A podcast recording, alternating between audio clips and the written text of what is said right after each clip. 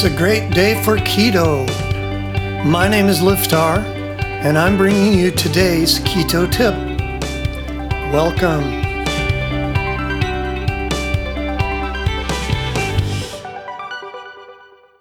Today's keto bite keto loves friendly bacteria in the gut.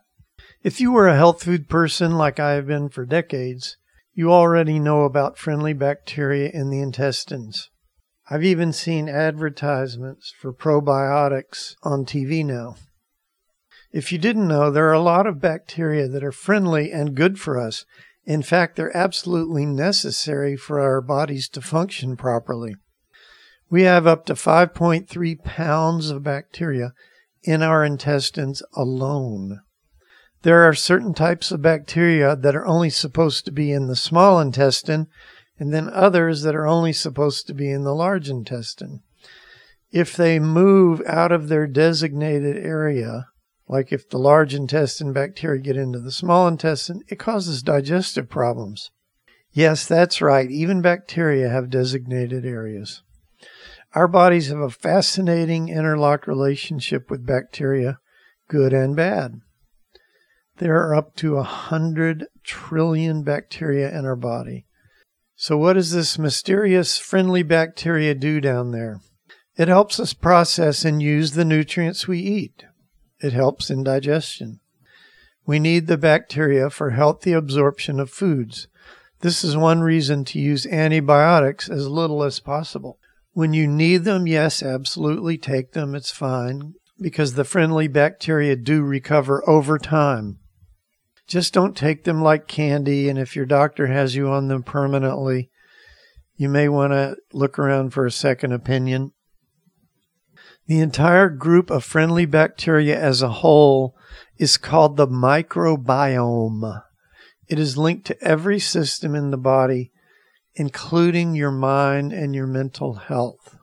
When the gut is healthy, all the things that the doctor looks for in your blood work improve like hormone balance, insulin sensitivity, and the big one, metabolic flexibility, which means your body's ability to change its ways and to change to a new way of eating, like keto.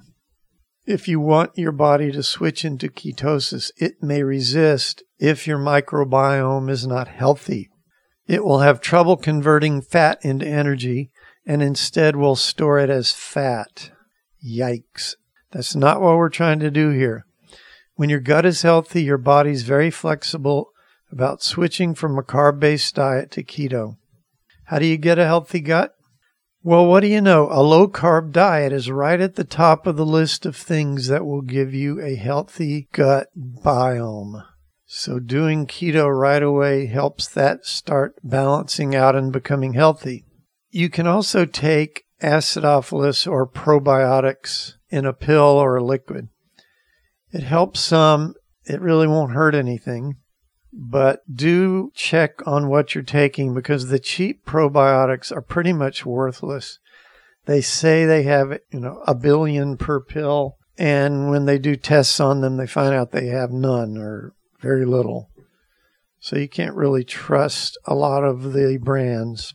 But Having said that, probiotic pills alone are not the answer. You can replenish your gut microbiome with the pills somewhat, but the body has to do most of the work. The keto diet will make the gut heal itself and the microbiome. That's the way to do it. And that's today's Keto Bite.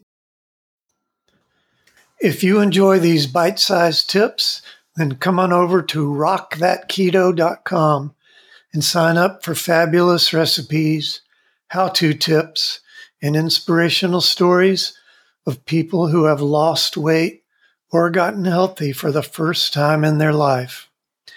If you're ready to dive in and start losing serious weight, we have a foolproof 30 day plan all laid out for you.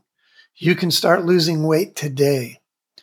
Come on and check us out at rockthatketo.com and we'll see you next time.